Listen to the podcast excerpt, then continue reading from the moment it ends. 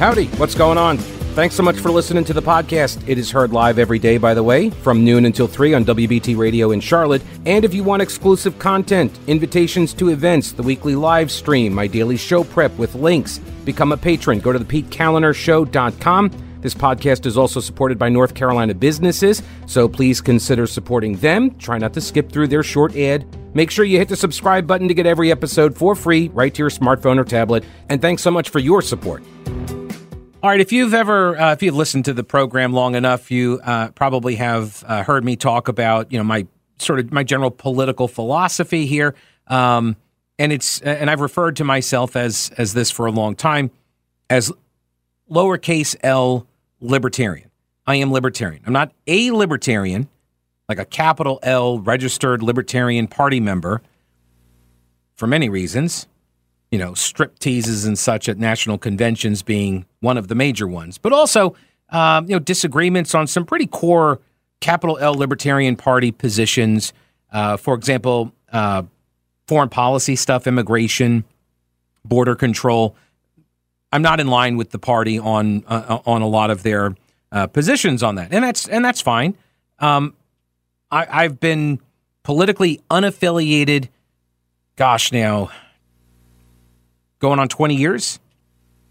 I had registered as a libertarian in North Carolina. They did not get enough uh, votes in one of the gubernatorial elections, maybe 2000. And so they got uh, delisted as an official third party. Because if you don't, back then, the, the ballot access laws in North Carolina were more stringent than they are now, which is why you have, you know, more third party or, or I hate the term third party, but um, you, you had more other parties uh, you have now more other parties able to get access to the ballot than you did back then. And it's a time consuming and expensive process to get back onto the ballot as a, an officially recognized party.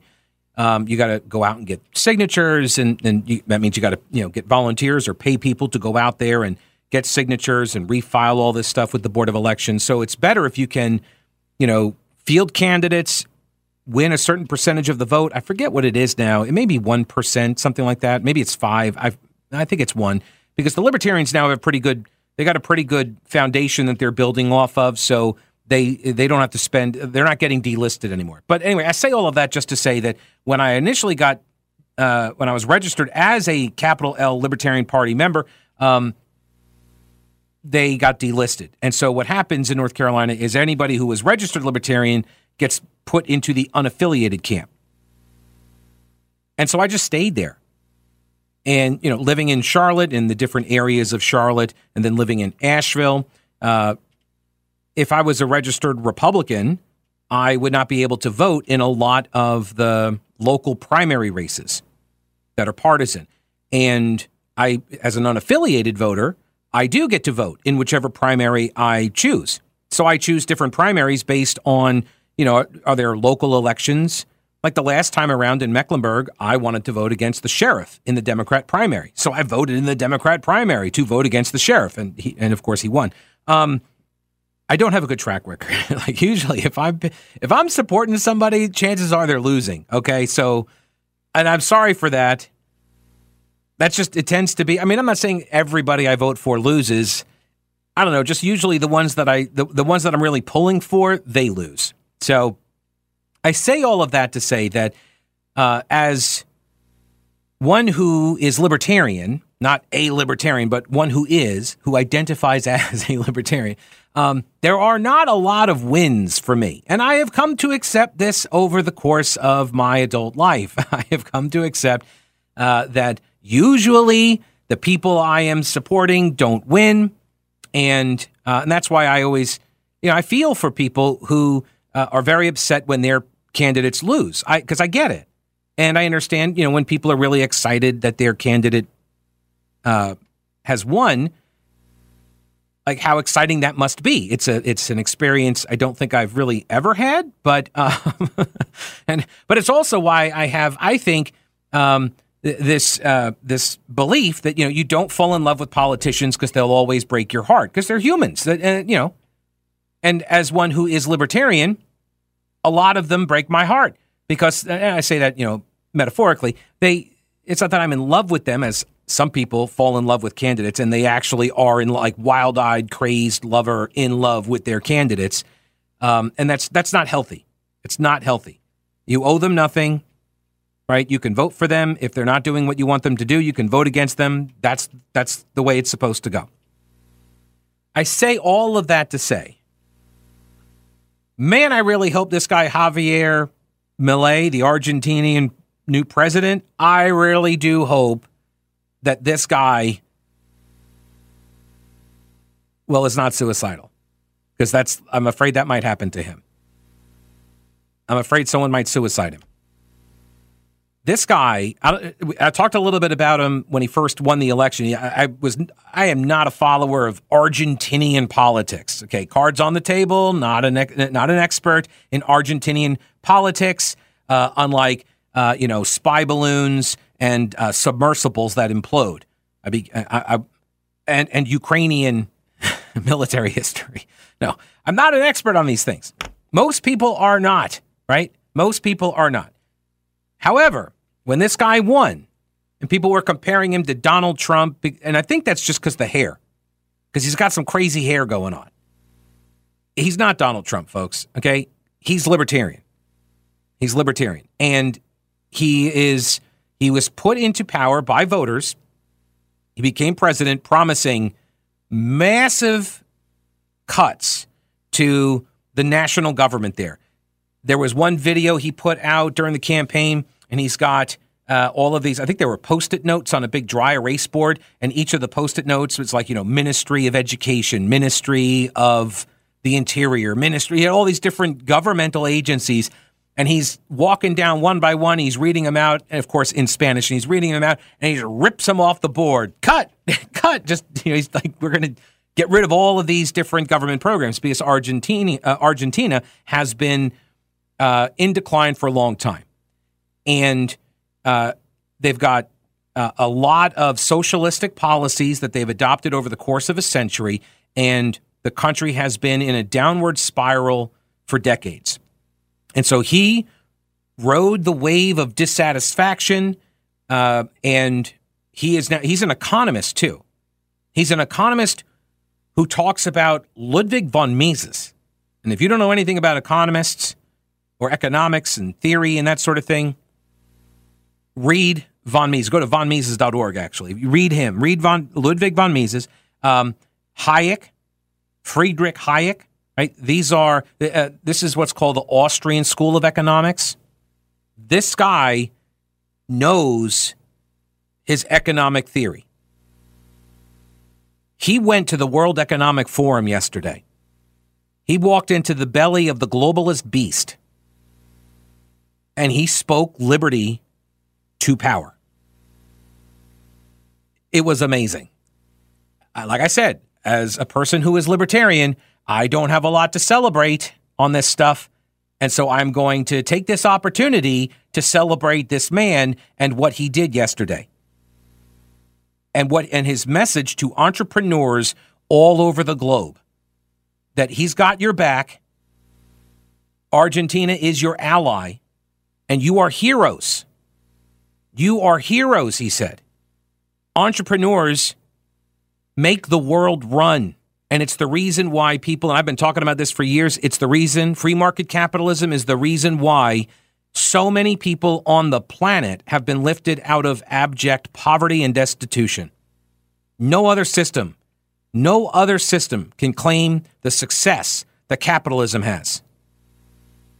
Which is why they keep trying to change the message. they keep trying to change their their uh, their approach, their attacks because socialism, collectivism, it's got a record that's so abysmal that only academics could ignore it. I have gone through, I'll tell you real quick here, I've gone through the speech. He did it in Spanish. So rather than give you the um, rather than give you the like the the English translator guy speaking over the Spanish speaker, because to me that's always unsettling. Like unless you can read along with like a transcript or something, it's it's tough, right? It's tough to listen to on the radio. So rather than do that, and rather than have me read the speech, with like a Spanish dialect or something just to make it seem legit. I found an AI translation. I have finally found something AI is good at, is good for. And this is it. It took it took comments that he has made over the course of his career in English. AI then pulls out certain elements of the vocabulary, inflections and, and sounds and patterns and stuff. It takes that and basically then you just load in the Spanish transcript and AI translates it and puts it in his voice with the Spanish accent. It's pretty amazing. So you're going to hear his quotes from this speech. And if you're any sort of anywhere on the libertarian spectrum, I think you will enjoy it. I think you will enjoy it. All right. Do the current world events have you wondering whether we are teetering on the edge of catastrophe? Are you concerned it's going to reach our shores? Okay. So what are you doing about your concerns? Let me help.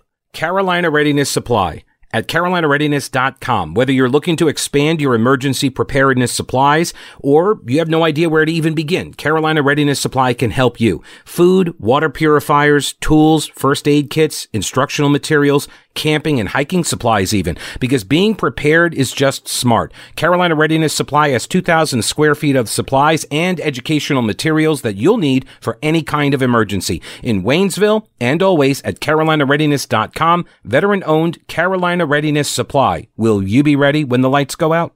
Washington Examiner headline Argentine, Argentine, Argentine, Argentine Presidente Javier Milei warned a forum of international economic elites that their growing embrace of a collectivist ideology in the name of social justice has endangered Western society. He wasted no time laying out the premise here. Today, I am present to inform you that the Western world is facing a significant threat. It is in danger because those who are supposed to defend the values of the Western world are co opted by a worldview that inevitably leads to socialism and consequently to poverty and economic deprivation.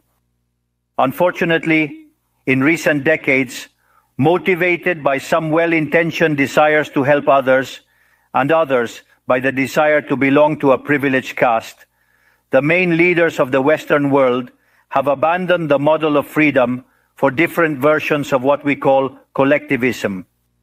We are here to tell you that collectivist experiments are never the solution to the problems that afflict the citizens of the world, but rather they are their cause. Yes! Trust me, there is no one better than us Argentines to provide testimony on these two issues.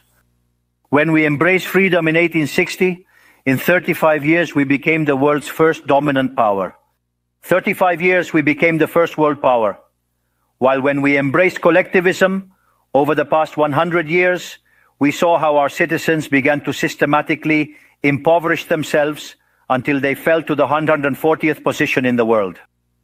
To the 140th position in the world.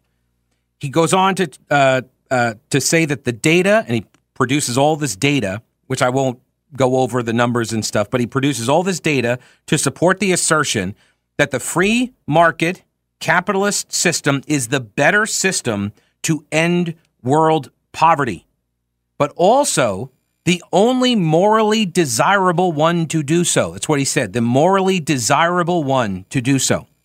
Per capita GDP has remained constant, stagnant, going back to year zero in, in you know, world history, going back to year zero all the way to 1800, stagnant. And then it shoots up like a it looks like a hockey stick, right? Like the climate changers were uh, we're talking about the uh, the global warming and such, right? It's a hockey stick. It's flat, flat, flat. Then boom, GDP starts growing and it just takes off. That's what the free market system has done. There was there was a little blip. There was a blip sometime in the uh, uh, like around 1600s or so, and that was the that was when Columbus landed in America. There was a little bit of a blip there. Not 1619, no. Just saying. There was a there was a boop, a little uptick there, and then it was flat again, and then right around the 1800s, Industrial Revolution, everything takes off. The hockey stick of human history. I want to give credit to I'm going to mispronounce his name. I know it. Matija Gurchik. He's the one who did the programming, got the AI to translate and then construct Javier Milei's speech from the World Economic Forum yesterday.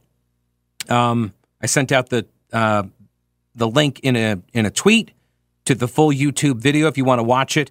Um, but this is an AI construct of Milei using his own language, his own uh, speech, basically, but translated uh, to Ameri- uh, to English rather to American. Well, yeah, I guess to American, but to English, American English. All right. So he's talking about the hockey stick, stagnant human history and growth. Uh, GDP per capita remained constant. Then all of a sudden, boom, this sharp spike in the 19th century. Oh, hang on a second. I muted it during the break. Hang on. I muted my. All right.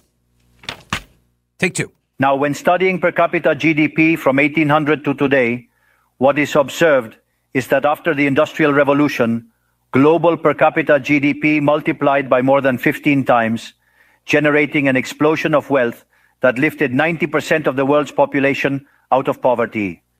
We must never forget that by the year 1800, about 95% of the world's population lived in extreme poverty, while that number dropped to 5% by the year 2020 prior to the pandemic. The conclusion is obvious. Far from being the cause of our problems, free market capitalism as an economic system is the only tool we have to end hunger, poverty, and destitution throughout the planet. The empirical evidence is unquestionable. Therefore, as there is no doubt that free market capitalism is superior in productive terms, the left's doxa has attacked capitalism for its moral issues, for being, according to them, as its detractors say, unjust. He said collectivists then claim capitalism is bad because it's individualistic, and collectivism is good because it's altruistic towards others, and so they strive for social justice. The issue is that social justice is unfair and doesn't contribute to general well being. On the contrary, it's an inherently unfair idea because it's violent.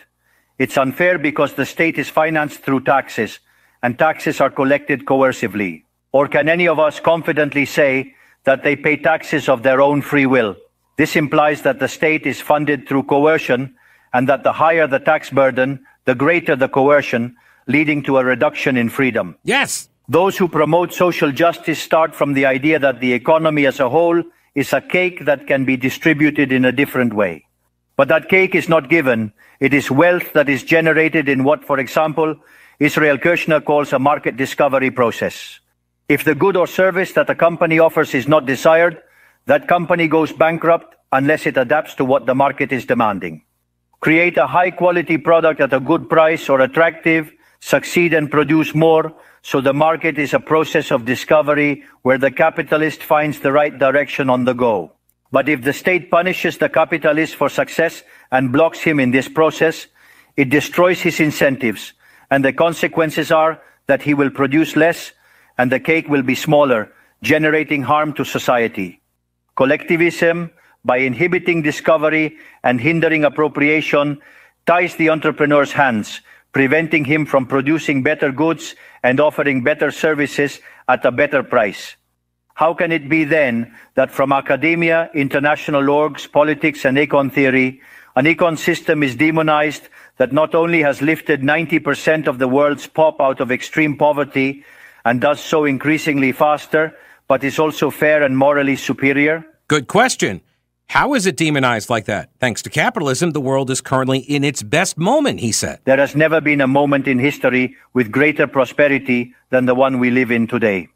Today's world is freer, richer, more peaceful, and more prosperous than ever before. This is true for everyone, but particularly for those countries that are free where they respect economic freedom and individual property rights. Because free countries are 12 times richer than repressed ones.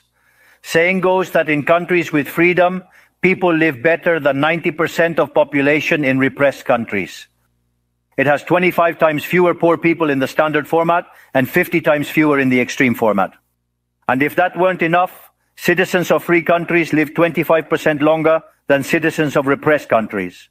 He then defines libertarianism. To define it, I take up the words of the greatest proponent of the ideas of freedom in Argentina, Professor Alberto Benegas Lynch, who says that libertarianism is the unrestricted respect for the life project of others, based on the principle of non aggression, and in defense of the right to life, liberty, and property, whose fundamental institutions are private property, free markets without state intervention, free competition, division of labor, and social cooperation, where one can only be successful by serving others with goods of better quality at a better price.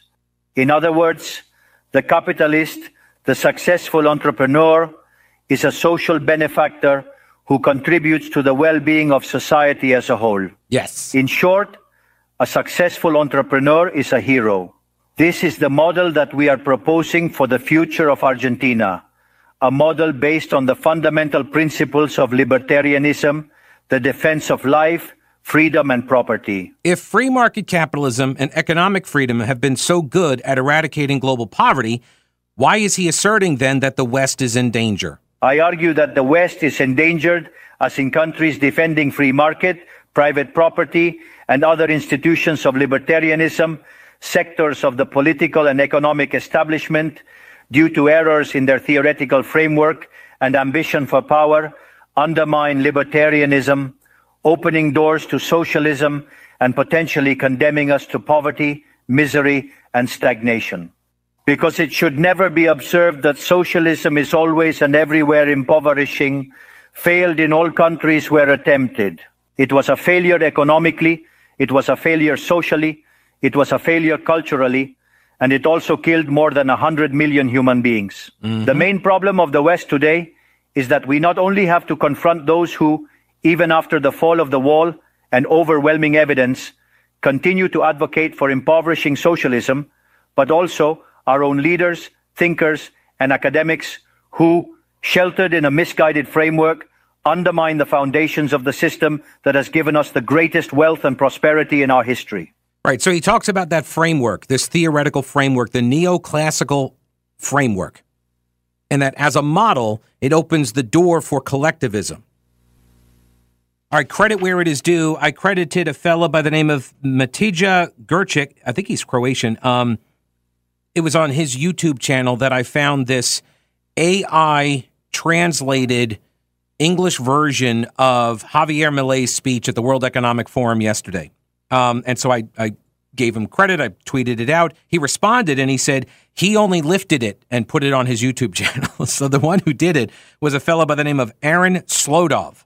Slodov uh, Aaron Slodov, S L O D O V. He's the one who actually did the the AI translation. And again, this is just taking like, as I understand it, um, like chunks of how people sound. So this is Javier Milei's voice, and it just takes portions of their the tones and the sounds that people make, and then they run it through the AI program, and it constructs the entire speech based on a transcripted or based on a script. So they take the Spanish script, translate it into English, and then have the AI voice the English translation. So that's what you're hearing. This is AI, but it is based off of Javier Milei's voice. So th- this is what he sounds like, although it's AI. Does that make sense? I hope so. All right. Um, so Milei is describing in his speech uh, this um, uh, the theoretical neoclassical framework. He says that that model opens the door for collectivism as a solution to quote unquote market failures, and that the people who adhere to this theoretical framework, right, they they keep allowing in more and more collectivist approaches and quote solutions to the market failures rather than revise the premise of their model. On the text about a supposed market failure, regulations are introduced that only generate distortions in the price system that hinder economic calculation and consequently savings, investment, and growth. This problem essentially lies in the fact that not even supposedly libertarian economists understand what the market is, since if it were understood, it would quickly be seen that it is impossible for there to be such a thing as a market failure. What? The market is not just a graphical description of a supply curve and a demand curve on a graph. The market is a mechanism of social cooperation where property rights are voluntarily exchanged. Thus, considering this definition, discussing market failure is a contradiction in terms. There is no market failure. If transactions are voluntary, the only situation in which there can be a market failure is if there is coercion present. And the only one with the ability to coerce in a generalized manner is the state that possesses the monopoly of violence. Oh my gosh. See what I mean? This guy is awesome. This I always try to describe like when people talk about the free market capitalist system and all that. It's you, it's me. We're all making decisions at every moment of the day what to buy, when to buy it, how to buy it, where to buy it, how much are we willing to pay for it. This is why I'm against like these quote price gouging laws, right? Where they try to restrict the price that you can pay, but it ignores all the risk and and initial capital investment that was made in order to secure whatever it was like chainsaws after a hurricane and you bring them into into the afflicted area right? And what happens if nobody wants to buy my overpriced chainsaws? I have to eat all that cost right? As long as it's a voluntary uh, exchange right there there's there's no coercion involved. That's the market. That's the market. There so this idea market failures do not exist. And if they do, there's probably some sort of a coercive action in the middle of it someplace. And when your model fails, he says, don't get angry with reality, get angry with your model and then change it. The dilemma for the neoclassical model is that they aim to enhance market functioning by targeting perceived failures. By doing so, they not only open doors to socialism, but also undermine economic growth. For instance, implementing regulations on monopolies dismantling their profits and obliterating increasing returns would inevitably annihilate economic growth. In other words, each time you want to correct a presumed market failure, inevitably, due to not knowing the market or because you have become attached to a failed model, mm. you are opening doors to socialism and condemning people to poverty. However, in the face of the theoretical demonstration that state intervention is harmful, the empirical evidence that it failed because it could not be otherwise, the solution that collectivists will propose is not greater freedom, but greater regulation, generating a downward spiral of regulations until we all become poorer and the lives of all of us depend on a bureaucrat sitting in a luxury office. I have goosebumps. I have goosebumps. I mean, I'm I'm not saying I am gay, but if I was gay, like this this would be this would be my guy, I think. Like I would move to Argentina for this guy. Don't cry for me, Argentinians. I think I have a new uh, retirement idea. I think I've got a new plan, guys. As far as I know, he has no plans for suicide. Just uh, we want that clear.